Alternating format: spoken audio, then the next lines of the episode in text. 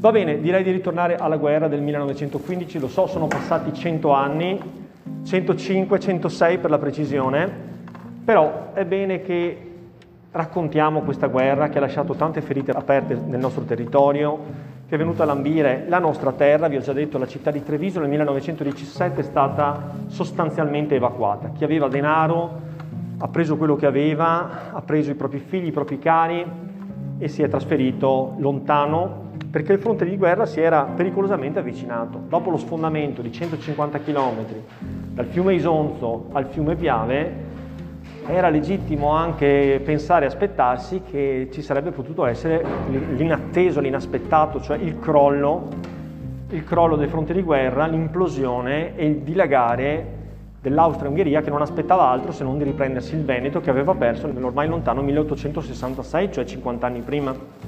Quindi non dimentichiamoci che la Grande Guerra scoppia a 50 anni dal compimento dell'epopea risorgimentale. C'è anche una generazione che è cresciuta nel mito del risorgimento. D'altro canto la scuola aveva fatto di tutto per epicizzare il risorgimento e per cancellare anche, forzando un po' la storia, non voglio dire di falsificarla, ma edulcorandola sicuramente. Aveva raccontato una storia mitica, gloriosa, straordinaria, le grandi vittorie, Carlo Alberto prima, Vittorio Emanuele II poi, Mazzini, Cavour, Garibaldi, tutti avevano contribuito con un cuore generoso con un'anima grande a questo grande sogno che era l'unificazione dell'Italia. I 50 anni successivi sono i 50 anni di prosa che seguono agli anni della poesia risorgimentale, se vogliamo utilizzare questa metafora, cioè l'Italia che è una realtà concreta delude rispetto al grande progetto immaginoso, immaginifico che gli uomini del risorgimento nel quale avevano creduto e per il quale avevano versato in molti casi anche la vita. Non dimentichiamoci che il risorgimento è un fenomeno giovanile, sono i giovani che fanno l'Italia perché sono ardenti nel cuore e credono di combattere per un grande ideale. Ecco, diciamo che 50 anni dopo, qual è lo stato d'animo degli italiani? È uno stato d'animo di grande delusione, grandissima delusione. Provo a pensare per esempio al 1910, 50 anni dalla spedizione di Mille con la partenza dallo scoglio di Quarto, giusto a quarto al Volturno, un famoso racconto epico di Giuseppe Cesare Abba che racconta la storia della spedizione di Mille. Sicuramente gli italiani sono molto delusi della prova che l'Italia ha dato di sé. Era legittimo pensare che l'Italia sarebbe ritornata ad essere un grande paese, un grande popolo, una grande potenza ammirata e rispettata nel mondo. La realtà era stata un'Italia piuttosto meschina, eh, ripiegata su se stessa, che dopo la spedizione dei mille non aveva fatto più nulla di significativo perché il Veneto era stato acquisito nel 66 con una guerra insomma, in cui l'Italia aveva sfigurato veramente, non reggendo il confronto con la Germania che aveva vinto su tutti i fronti, l'Italia ha perso ovunque, a parte Garibaldi. Successivamente l'annessione di Roma, la breccia di Porta Pia era stata una manovra quasi vigliacca. Prendere i francesi praticamente alle spalle in un momento di massima debolezza per la Francia. La conquista di Roma poi aveva aperto quella piaga enorme, quel solco tra la Chiesa e lo Stato, per cui la Chiesa scomunicava lo Stato e chiedeva ai cristiani di non aderire, di non collaborare, di non identificarsi con lo Stato italiano. Quindi era una ferita aperta. La Chiesa non ha più alcuna ambizione di poter diventare una grande potenza universalistica. Cioè il fatto è che il Papa viene privato sostanzialmente del suo regno, questa, questa è la ragione. Poi c'è una scomunica ideologica del liberalismo, cioè dell'idea che ci possa essere una partecipazione, sebbene limitata al censo, da parte del popolo alla gestione della cosa pubblica. Cioè diciamo che la Chiesa rimane arroccata nelle posizioni pre-rivoluzione francese, con la popolazione divisa in caste sociali immobili in cui c'è un ordine trinitario che traduce sulla terra quello che è un ordine divino, insomma, no? la Trinità, Padre, Figlio, Spirito Santo, analogamente sulla terra, clero, nobiltà e terzo Stato. Questa è la visione della Chiesa, totalmente anacronistica, infatti la Chiesa sarà costretta poi con il tempo a inventarsi qualcosa di nuovo e nell'inventarsi qualcosa di nuovo dovrà per forza aprirsi cominciare a costruire una dottrina sociale della Chiesa e provare a indicare una via alternativa alle due realtà che al momento sono quelle vincenti, cioè il liberalismo da una parte e il socialismo dall'altra, socialismo che poi diventerà realtà nel 1917. Dunque, ritorniamo a parlare del perché l'Italia entra in guerra, cercando di accumulare alcuni elementi che possono essere utili a comprendere un gesto che sembrerebbe autolesionistico. Io direi che le motivazioni per l'intervento sono numerose. Ci possono essere motivazioni di natura biecamente economica. La guerra è un grande affare in cui si distruggono cose e si ricostruiscono cose. Per chi abbia intelligenza, scaltrezza, capacità di insinuarsi, di creare relazioni, anche avete presente la logica del trasformismo italiano, per cui vale tanto il rapporto di forze, l'atteggiamento machiavellico, le conoscenze personali. Chi ha questo genere di abilità, senza avere magari grande intelligenza, può fare della guerra un'opportunità, un'occasione per cambiare definitivamente la storia sua personale e della sua famiglia da quel momento in poi. Quante fortune si sono fatte con la guerra e quante si sono dilapidate. Ritorniamo al tema del darwinismo per cui in condizioni mutate quelle caratteristiche che rendevano adeguata un individuo, una persona, una, una creatura, finiscono per renderlo inadeguato in altre circostanze storiche. Quindi bisogna considerare questo aspetto. La borghesia è attratta dalla guerra perché la guerra intanto introduce anche un altro elemento, proviamo a riflettere insieme. La guerra introduce un criterio d'ordine, per cui tutta la società deve farsi concorde e unita per sostenere lo sforzo bellico. Non è più il tempo di rivolte popolari, di scioperi, che voglio ricordare erano vietati fino ancora a tutto l'Ottocento, ma nell'età giolittiana è proprio Giolitti che comincia a pensare che sia indispensabile non intervenire con la forza pubblica per sedare gli scioperi, lasciando la possibilità alla classe operaia che comincia a diventare di una certa consistenza per quanto l'Italia non sia un paese fortemente industrializzato, però comincia a essere una potenza dal punto di vista elettorale, lo diventerà ancora di più dopo la guerra, e una realtà sociale di una certa importanza. Quindi Giolitti aveva detto gli scioperi lasciamoli fare, in maniera tale che lasciamo sbollire la rabbia sociale, in questo senso Giolitti era stato odiato dalla sua stessa classe, che era quella della borghesia. Giolitti è un liberale, è un borghese, lui li capisce perfettamente gli imprenditori o i capitalisti, se vogliamo usare questo termine. Li capisce e vuole offrire loro un servizio alla guida del paese. Però ritiene che sia meglio che ci siano delle concessioni magari di natura riformistica alla classe sociale degli operai piuttosto che radicalizzare lo scontro e provocare, se guidata ideologicamente, la lotta di classe. Cioè la lotta di classe è pericolosa, è pericolosa perché può spingere gli operai all'estremo di chiedere l'abolizione della proprietà privata, la statalizzazione dell'economia. Non è una cosa tanto peregrina perché in Russia succede proprio questo nel 1917. Quindi Giolitti non è che sia un filantropo o un uomo che è solidale con eh, i problemi della classe operaia. È un borghese, ha una visione borghese, però pensa che sia negli interessi della borghesia concedere qualcosa sul piano della riduzione dell'orario di lavoro, sul piano della concessione di giorni di ferie, sul piano della concessione di giornate di riposo, con, dell'aumento salariale, concedere qualcosa per evitare lo scontro sociale. Dobbiamo capire questo aspetto. Ma, ma, chi dal punto di vista borghese è più conservatore odia Giolitti perché Giolitti concede gli scioperi, in un certo senso li legalizza, non interviene. Loro vorrebbero una società ordinata e vorrebbero che lo Stato, quando c'è una manifestazione pubblica, mandasse l'esercito a sedarla, a disperderla.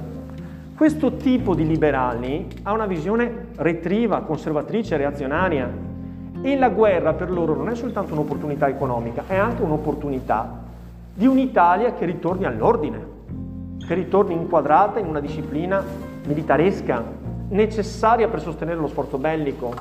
Quindi si gonfiano i petti pensando all'onore della patria e contemporaneamente il vantaggio consiste nel fatto che una società ordinata è una società in cui chi ha di meno deve chinare la testa, portare pazienza secondo un messaggio che nel passato era la Chiesa a portare avanti.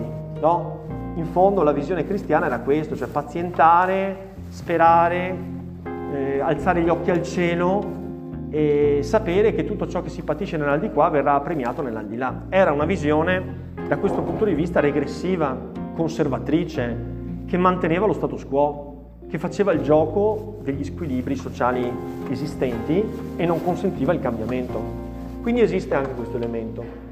Altri elementi che possano spingere verso la guerra.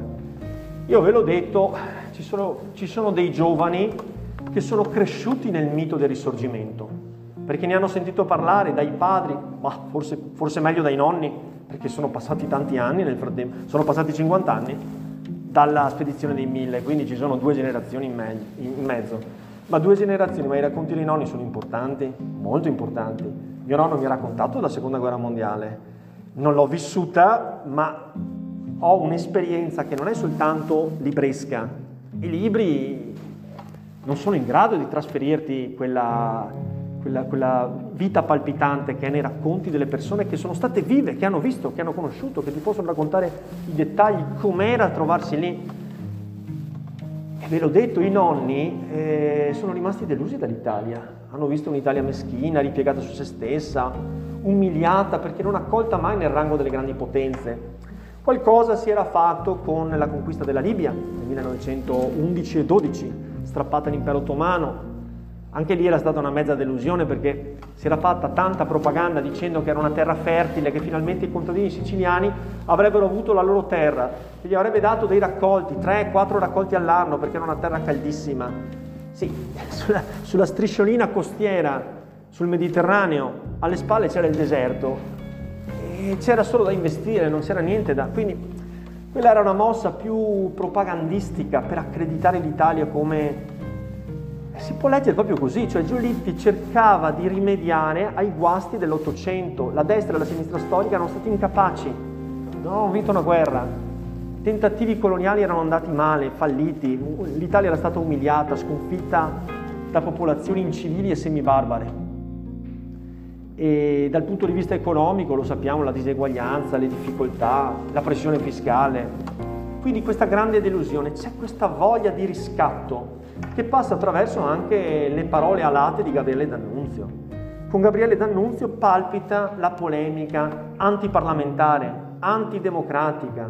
Il Parlamento è screditato, le istituzioni sono screditate, i partiti sono tutti uguali, fingono di farsi la lotta in Parlamento, ma poi se ne vanno a braccetto a mangiare bene nei ristoranti vicini a Palazzo Madama.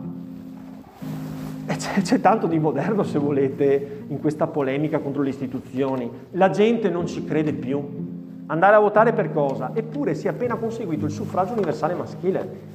Si è appena conseguito. Ci sono nuovi importanti partiti che si stanno affacciando alla vita politica, i socialisti, il Partito Popolare che primo partito cattolico che prenderà le sue prime mosse nel 1919, ma si stanno già muovendo i cattolici. Quindi c'è un rinnovamento, ma è come se una parte degli italiani non ci credesse più. Sono passati 50 anni, i nostri nonni hanno versato quello che hanno versato e questo è il paese che avete fatto, un paese modesto e misero.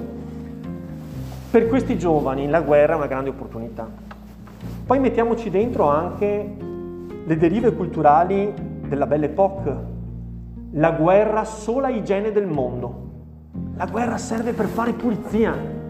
Ci sono delle piante che hanno cominciato a infestare il sottobosco. I più forti devono sradicare i più deboli. È un eroico scontro tra i popoli in cui si misura la forza. La stirpe latina saprà dimostrare di essere ancora all'altezza del suo nome e della sua storia. Da un lato c'è il mito personale di chi abbia sentito parlare del risorgimento e pensi che questa generazione è quella che riporterà la grandezza in Italia, all'Italia. E poi c'è la visione culturale dell'epoca, che è una visione basata sulla competizione, sul darwinismo. Darwin, suo malgrado, ha fatto molti danni perché, a dispetto di quello che passava la nostra compagna, è un grande filosofo, cioè la sua visione finisce per diventare una visione del mondo, non è soltanto una teoria scientifica, ma finisce per diventare una grande visione del mondo e viene applicata al di là della sua volontà ad ambiti che non erano inizialmente propri del, del, del settore di ricerca di Darwin. Quindi la guerra vista come un grande momento di palingenesi, di rinascita, in cui si dice no, c'è un troppo da una parte e un troppo dall'altra. Bisogna, come dire, eh, sfoltire, eliminare, bisogna insomma applicare la selezione, dare un aiutino alla selezione naturale. La guerra è una forma di selezione naturale che di per sé è cosa buona e giusta, è importante, perché la selezione consente ai più adatti di prosperare e fa scomparire i meno adatti. C'è tutta la visione anche iniziana, questa idea appunto di salute, di forza, di energia, l'idea del dionisiaco. Bisogna scatenare le forze, riconciliarsi con il dionisiaco, con le forze irrazionali che ci abitano dentro.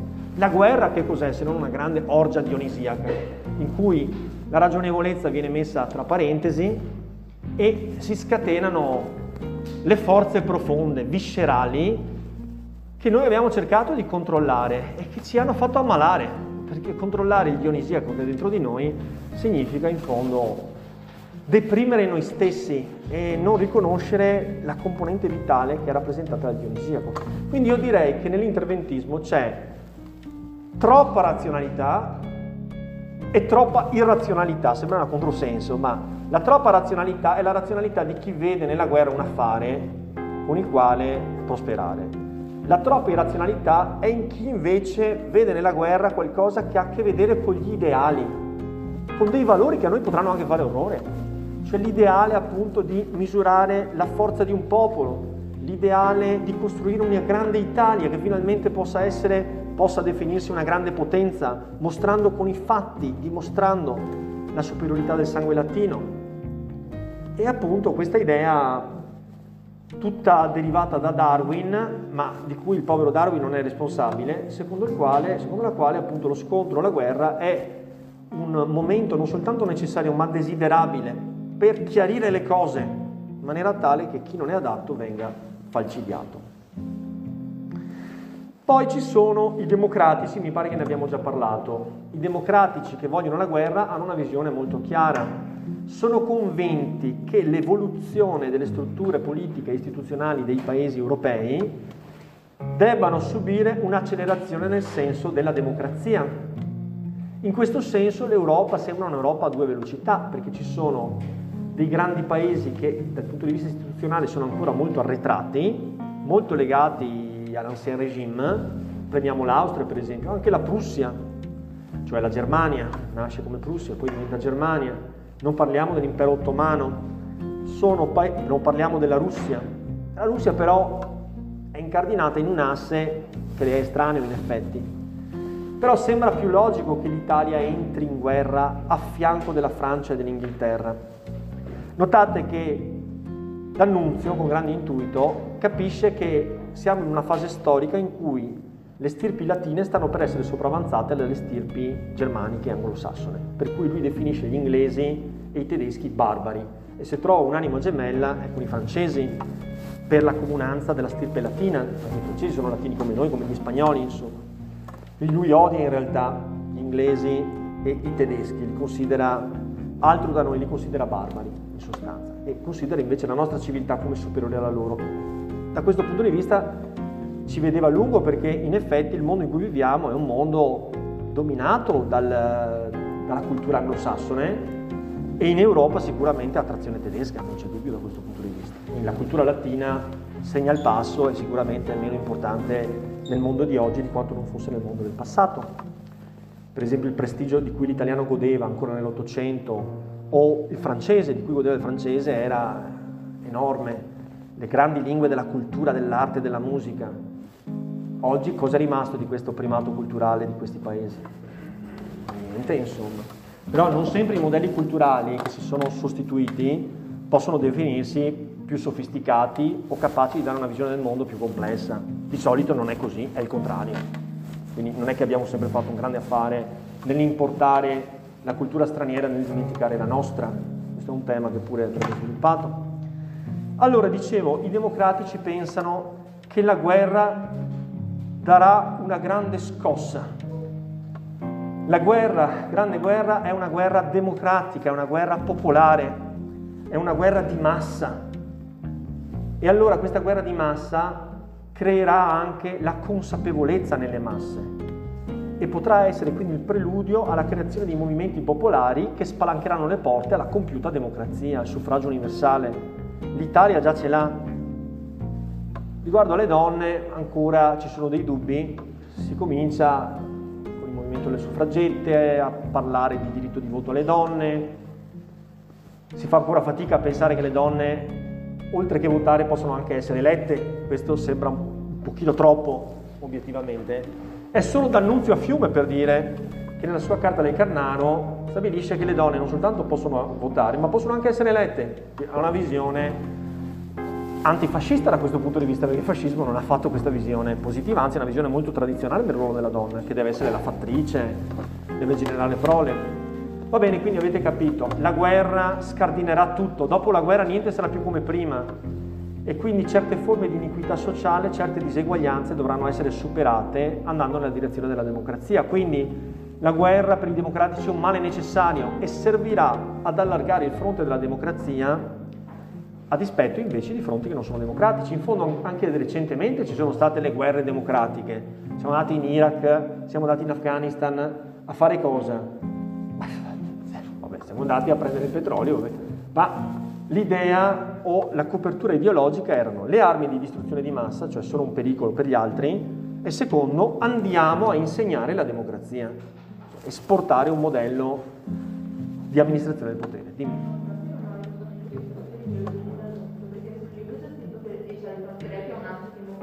Sì. Però è anche una è molto contraddittorio, è molto contraddittorio eh, D'Annunzio. Se tu leggi i suoi romanzi, soprattutto quelli nutriti di superomismo, quelli nutriti di superomismo, D'Annunzio odia la massa, cioè ha proprio una repulsione fisica nei confronti della massa e si considera un superuomo, odia le istituzioni democratiche, però è stato eletto in Parlamento, è stato deputato per la destra, e è passato a votare con la sinistra anche, tra l'altro, a parte che non ci andava neanche mai in Parlamento, a parte in rari casi. E, però ha vissuto insieme ai commilitoni, ha vissuto insieme ai commilitoni ma ha fatto una guerra d'elite, simbolica, no, diciamo, anche molto rischiosa perché si è presa rischi personali grandissimi.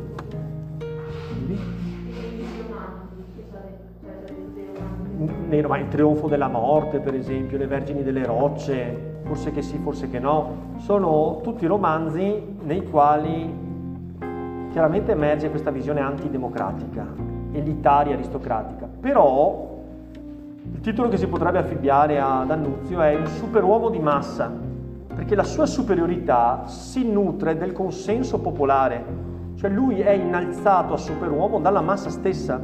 Da un certo punto di vista quindi anticipa proprio il fascismo. Il fascismo è un movimento popolare, che suscita delle grandi emozioni nella gente, però è anche antidemocratico. Quindi è una risposta, se vuoi, immatura a un'esigenza di democratizzazione della vita pubblica. È la, la stessa contraddizione, stavo pensando mentre parlavo, di Napoleone. Cioè Napoleone cos'è? Un rivoluzionario o è un esponente dell'ancien regime? È, è un po' tutti e due. Cioè, è un uomo di grande carisma che si innalza grazie a meccanismi, perché riesce a comprendere i meccanismi della comunicazione di massa, li sa utilizzare ad arte per elevarsi sugli altri e poi le sue pose snobistiche nei confronti della massa servono ad aumentare il suo carisma e il consenso che si coagula intorno a lui.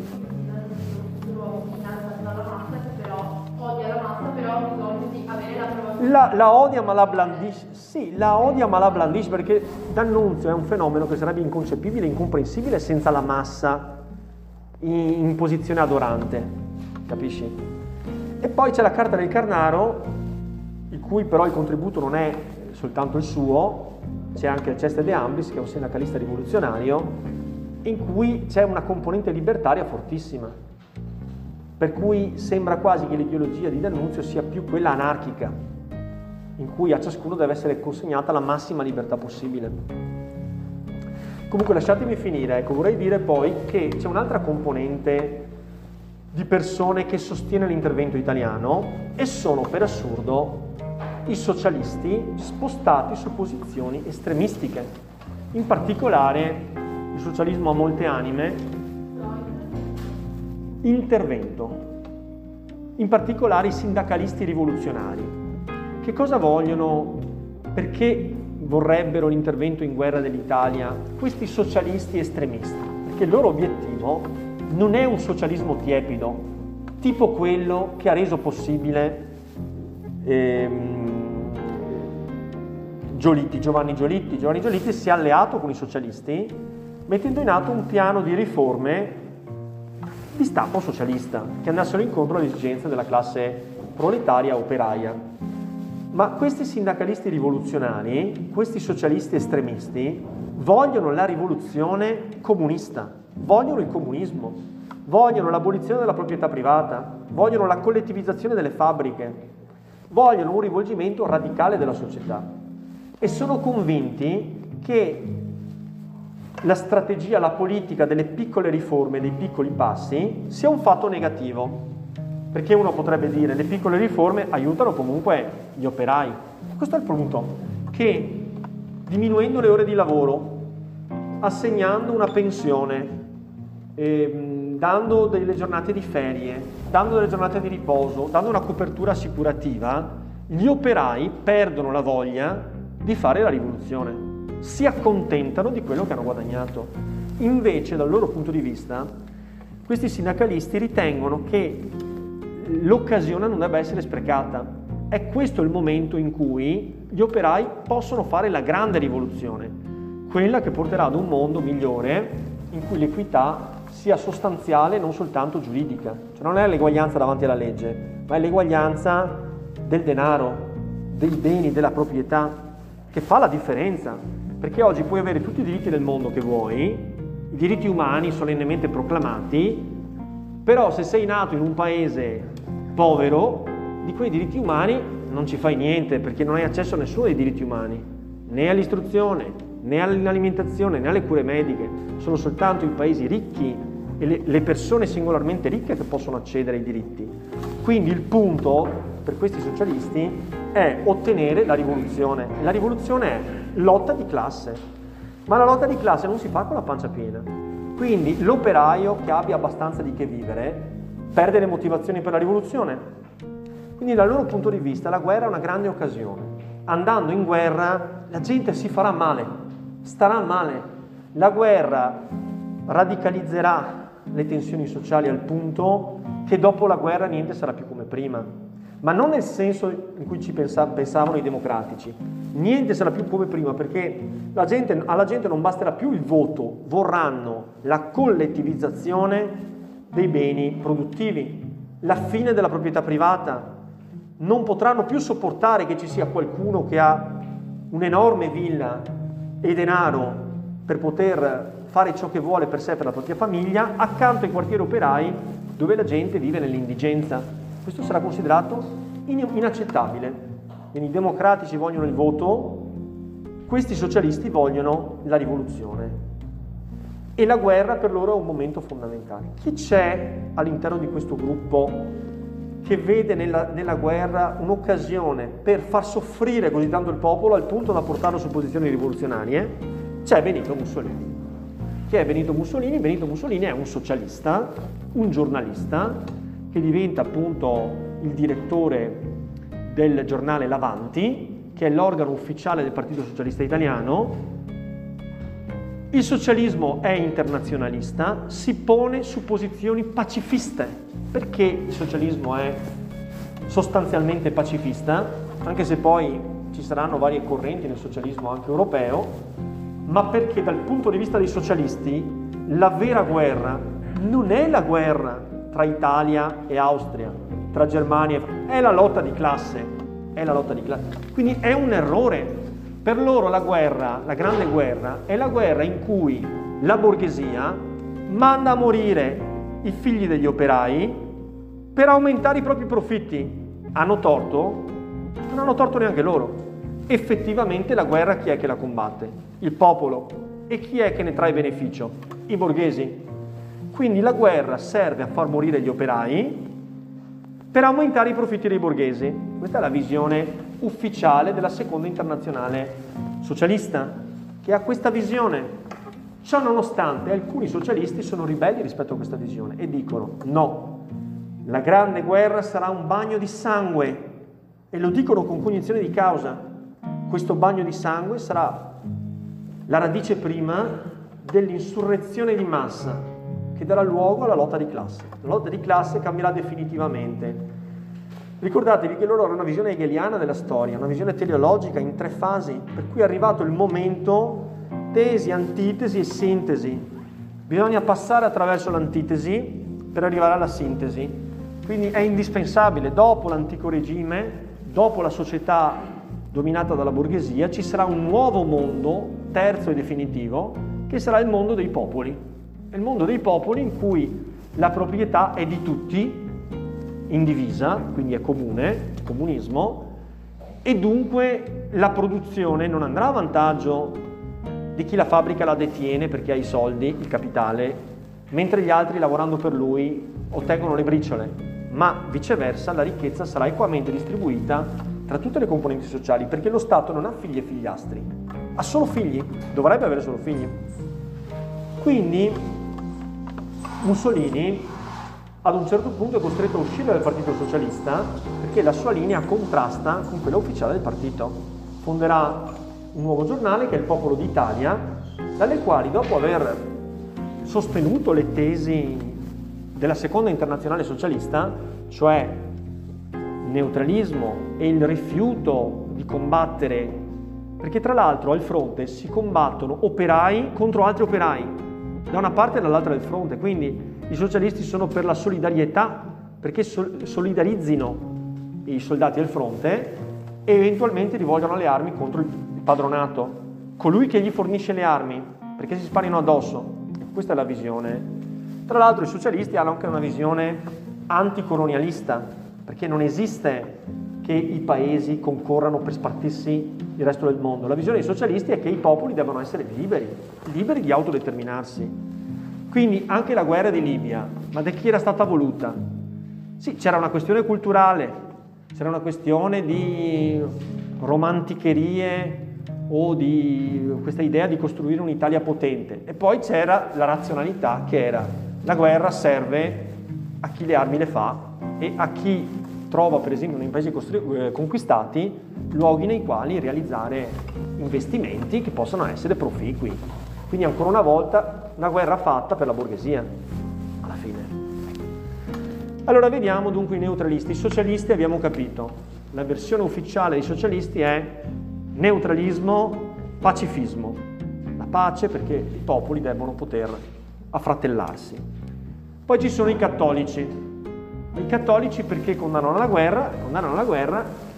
Benedetto XV parla di orrenda carneficina riguardo alla Grande Guerra, ai nomi degli ideali della Chiesa, che sono quelli della non violenza, del pacifismo, della solidarietà tra gli uomini, del rispetto dei cristiani, quindi si parla di inutile strage da parte di Benedetto XV, quindi c'è il verbo della Chiesa che si può ben immaginare, la Chiesa ha pure un suo ascendente, sappiamo che la gran parte degli italiani sono cattolici, la parola del Papa ancora un'alta, alta, è altamente rispettata e sicuramente influente, e poi ci sono i liberali,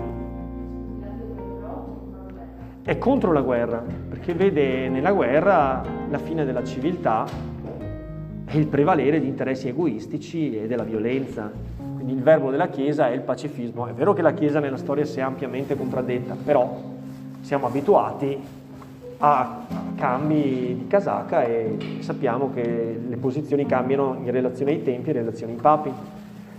Ultima figura, ultima categoria rappresentata da una certa tipologia di liberali che si concretizzano poi nella figura di Giolitti, Giovanni Giolitti. Giovanni Giolitti è il grande Presidente del Consiglio che per molte volte guida l'esecutivo italiano prima della guerra, non è immediatamente lui a capo del governo quando scoppia la guerra, però è comunque una personalità molto influente di un partito illustre che è il Partito dei Liberali che deriva dalla destra e dalla sinistra storica, che sono quasi indistinguibili dopo il fenomeno del trasformismo.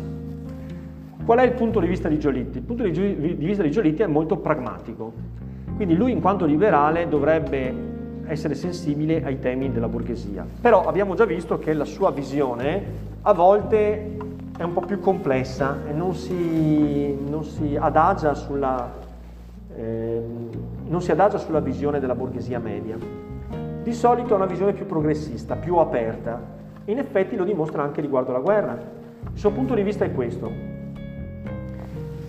Perché la, l'Italia scende in guerra? Per le terre irredente? Per l'Istria? Per la Dalmazia? Per Trento e Trieste? Va bene. Allora la cosa migliore da farsi è ottenere il massimo possibile con il minor costo possibile. Il minor costo possibile è minacciare di scendere in guerra. E il massimo risultato possibile è vedere chi è disposto a offrire di più, non per trascinare l'Italia in guerra, ma per mantenere l'Italia neutrale. Quindi si può minacciare l'Austria di scendere in guerra a favore della Francia, aprendo il fronte al confine appunto con l'Austria-Ungheria e chiedere all'Austria che cosa sei disposta a riconoscerci per non vederti aperto questo fronte?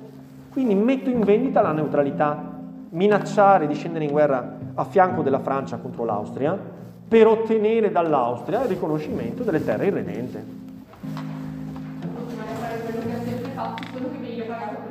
Esattamente, esattamente. Cioè non sparare un colpo e ottenere in maniera unilaterale la cessione. Perché questa posizione che sembra molto ragionevole viene avversata?